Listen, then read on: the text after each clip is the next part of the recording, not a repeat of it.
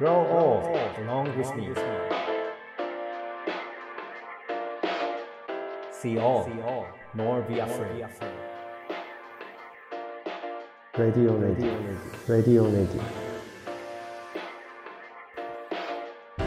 レディオネイティブへようこそ NPO 法人フィールドアシスタントの村上祐介ですネイティブ編集長の今井翔ですこの番組はネイティブを知るさまざまなゲストをお呼びして暮らしをつなぎ続けるためのヒントについてお話を伺っています。4回にわたってネパールでニレカアドベンチャーズというガイド会社をされている代表のサティス・マンパティさんにお話を伺ってきました。今回で最終回になるんですがサティスさん今回もよろしくお願いします。よろしくお願いします。サティスさんあの2回目の時だったと思うんですけれどもサティスさんご自身はあのネワール族という民族でいらっしゃって、はい。と主にそのネワール族は商売をする民族だというお話を伺ったんですけれども、はい。各民族ごとに決まった職業があるというかこの辺りどういうことなもう少しお話を伺えますでしょうかえっと、いろんな族があって、その族の仕事があるんですよ。例えば、ネワール族のその商売する人がっていうのがあって、で、あと、まあ、グルン族って言われたら、農業と、あと、ゴルカ兵という昔、イギリス人のゴルカ兵っていうそこの仕事する人とか、そういういろんなその民族が自分のその仕事があるんですよ。でその中でうちはスートのカスマンズの人々でしたんですね。そこをネワール族っていう。そのネワール族昔というのはスートですね。まあインドから人たちが物を持ってきてこのスート貼る。でこのチベットからもうみんなが入ってくるスートで、まあ商売してあと、まあこのネワール族というのはカスマンズからいろんな田舎にこう移動しながら商売しながら歩く人だったんですね。でこのネワール族っていうのは商売人って言われていますね。はい。はい。それはあれなんですかね。小さい頃からサティス自身は自分はネワール族だからいつか商売人になるのかなっていうふうには思ってたんですか？えーそうではないんですね。昔学校で友達たちが結構、まあ、いるんですけれどもイギリスゴルカ兵に入った人たち友達、軍隊に入る、うんその時私もちょっと軍に入りたいなっていう気持ちがあって軍に入るのにいろんなこうやってたんですけどなかなか私のそのネワール族でネワール族の心とか頭とかあんまり強くないっていう感じがあってその仕事をできなかったんですね。でそのでその時はそれ仕事できなかったんで次はどうしたらいいかなっていうをそれがっくりしたんですけども。でそのそばにはちっちゃな山があったんですね。で頂上立った時周りの白い山がバーッと見えてその時は登山者が喜びながら登山するスタッフたちも結構喜びながら歩いてたんですよ、でそれ見てあもしかしてこれ次の私の仕事じゃないかなと思って私がこの登山の仕事を始めたんですね。でそのために登山学校に入って登山学の免許を取ってでも外出たら免許はあるんですけれども経験がないからあんまり仕事をいただけなかったんですね。でその時は知り合いと一緒に歩いたりとか荷物を運ぶポーターやったりとかまああのそういう仕事をやながらまあ私学校行ってたから英語できてたんで、まあ、少し別な人から仕事を頼んでゆっくり自分でこうステップを上げながら36年に今もうこの仕事やってるんですけどここまで来たんですね。あの登山学校っていう言葉がさっき出てきたんですけど、サティスはまず登山学校に入ってでそこでライセンスを取ってその後にこう経験を積んできたんですけどそれは普通なんですか？逆に先にちょっとポーターさんでも経験を積んでその後登山学校に行くのか？そもそも登山学校って誰しもが入るものなのかってどういうとこなんですか？えっとね本当は、まあ、経験する人が多かったんですけど、私の場合はちょっと少しも勉強できるので、まあ、昔テストしなきゃいけないしですねあの登山する人はなかなか昔は学校もううちは学校あまりなかったんですね村で。で学校行ってない人もいて。で、えー私はちょっとその辺が勉強でき、まあ、ちょっと勉強していろいろ調べてあのテストを受けて受けたんですね。だから受けたから、まあ経験前にもう勉強を取って勉強をして、でその後本当のフィールに出ていたんですね。はいそれは珍しいんですね、やっぱり。まあ、本当に珍しいですね。だからみんないろんな経験とって入るんですけど、私経験とってまた下から、うん、まあそのポーターの仕事をしながら、まあいろんなところを勉強しながら、こうちょっと歩いて、まあ経験とって、まあ仕事をしてきてたんですね。はい。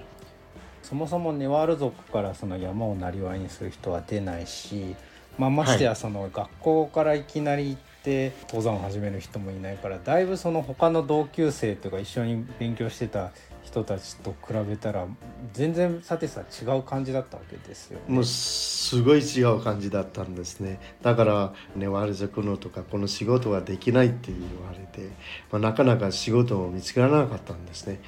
最初は私は本当は言えばテントというマットというもの分からなかったんですね。だからその4000とか4600のところを雪降ってるんですけれども、うん、私寝袋もあんまり何もなかったんでねその時は、うん、テントのカーバーとかいろんなカーバーを持ってきて、その中に入って、まあ、寝袋みたいにして、まあ、雪の上に寝たりとかして、まあ、次朝見たらこう体が動かないんですね後ろはもう寒くて、まあ、好きだから無理しながらそういう感じで仕事をやってきたんですね。はい。でそれ大変でもうちら大変でもキャンプに着いたらみんなで焚き火してみんなでワイワイしてその人間のつつながりっていうはねお互いの心をこう混ぜて一緒にいられる一緒に行くっていうのは結構そのいくら疲れても直すところですね。でそれがすごい私は大好きなので今までこうやってきたんですね。いくら大変でも。まあそういうことですね。はい。ありがとうございます。山そのものの美しさだけでなくこう人や心のつながりっていうのがこう山の魅力だっていうのがすごい素敵なエピソードだなと思いました。後半もよろしくお願いします。よろしくお願いします。The best is yet to be. The last of life for which the first was made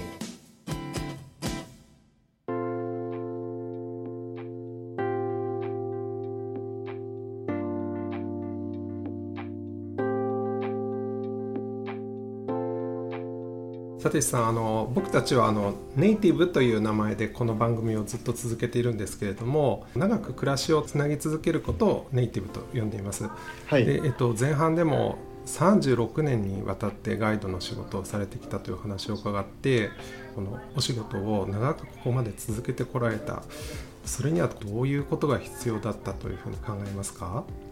まあ、一番、まあ、リレも引っ張ってきた、まあ、一番自分っていうは、まあ、仕事になれるなんていうかペーシェンスで私のペーシェンスというはこう山と結構深く本当この仕事というは人間とあとそのところところのを愛できなかったらそのペーシェンスがなければできませんですね。まあ、そのペーシェンスがすごいつなげて今までできたかなと思いますね。はい、あのこの数年あのコロナで山に登れなかったりとか、まあ、外から人が来なかったりとかっていうところまで考えることもあったのかなっていうところも思うんですけどその辺りどういうふうに思ってました？そうですね。2020年、うん、えー、私は日本のお客さん連れてタンザニアのキリマンジャロ登って戻ってきた時はこのコロナ始まったんですね。でまあロックダウンとか始まってすごい大変でした、えー、自分的には、まあ、コロナっていうここまで長く続くって思わなかったんですね、うん、まあ、ネパールのロックダウンというのはすごい厳しかったんですね。あの外出られないし朝だけ2時間決まったりとか運動できないしという結構ストレスがすごい溜まってたんですね、うん、でもいつか変わってくるのかなと思いながらでその時が自分が、えー、まあ山に、まあ、逃げて新しい登山ルートを探しながら歩いたりとか、まあ、あの復活したら、まあ、皆さんにいいところ案内するかなと喜べされるかなと思ってそうやって生活してたんですね。まあうちは日本のお客さんが多いなんですね。で日本のお客さんっていうなかなか来れないということがあってで、まあ、去年から欧米人のお客さんがすごい入ってきたんですね、イギリスとか、もう向こうはもう出入りは簡単にしてもうすごいなったんですけども、えー、今年の6月に、まあ、日本もちょっと緩くなったっていう瞬間で私も2週間で日本に飛び出して、まあ、日本のまあお客さんとかいろいろ会って帰ってきたんですけどこの2年半っていうのはすごい長い感じましたね。で、うん、お客さんも結構みんな年配になってるからうちらのニレがもうスケジュールとかプログラムとか少し変えていかないと大変かなっていうを目でもちょっと見てきてそれ今ちょっと考える中ですね。でもあの今年からちょっと始めようかなという感じで今動いてるんですけれどもまあどうなるかちょっとまだわからないですね。日本もいろいろ大変だったけどその中でもサティスがなんか一回今日はすごく山が綺麗に見えるよあのネパールがすごくその山がクリアに見えて、こんなの今までなかったって言ってなんか写真を送ってくれたのをすごくよく覚えてるんですけどそうですね。カツマンズのシュートっていうのはネパールのロックダウンっていうのはすごい厳しかったんですね、まあ、誰も外行けないし、うん、車走れないし本当あの排気ガスとかその埃とかすごい少なかったんですね。それでカスマンズからうちらの奥底からも山がすごい綺麗に見えてきたんですね。まあ遠いところからも綺麗に、まあ、排気ガスのそのガスとかなかったのでまあ本当にすごい綺麗だったんですしね。はい、まあ、これからもしかしたら良くも悪くもこう元に戻っていくのかもしれないけれども今その、まあ、山に恋焦がれて多分サティスもそうだしサティスのスタッフもみんなお客さんがたくさん訪れるのを多分ワクワクして待っている時に綺麗な山に登れるっていうのはすごくこの秋っていうのはなんか新しいシーズンになりそうですかね？そうですね一応今のところが、まあ、何もなければ新しい秋このコーナーで、まあ、ジェルと言わないけどまた最終からスタートしなきゃいけないので、まあ、ちょっと若くしてるというか来るように、ま、皆さんにお願いしてるし今日からまあ未来家として、まあ、スタッフたちのいろいろ勉強あのして始めてるところですね。はい、その新しく始める2年ちょっとも間が空いちゃったらやっぱりトレーニングから始めるっていうのはサティスが一番大事なことというふうに思ってることですかね。そうですねあのうちら全部多分もう2年半年全然仕事をしてないから、まあ、忘れることもたくさんあるしそのスタッフたちのお互い私もだしあみんなあまり会ってないからまた心を一つになってまた頑張ろうという気持ちにさせたいので、まあ、させたいっていうかやりたいのでお互いにこう顔を見ながら、まあ、これがいい企画だなと思って、まあ、始めたっていう。最後にもう一回伺いたいんですけど、サティスにとってスタッフとニレカアドベンチャーズっていう会社はどんな存在なんですか？うちは本当お客さん最初にスタート時は2人3人でやってきたんですね。この会社というのは。もう12年経つ。まあ13年経つんですけれども。みんなで会社はここまで引っ張ってきて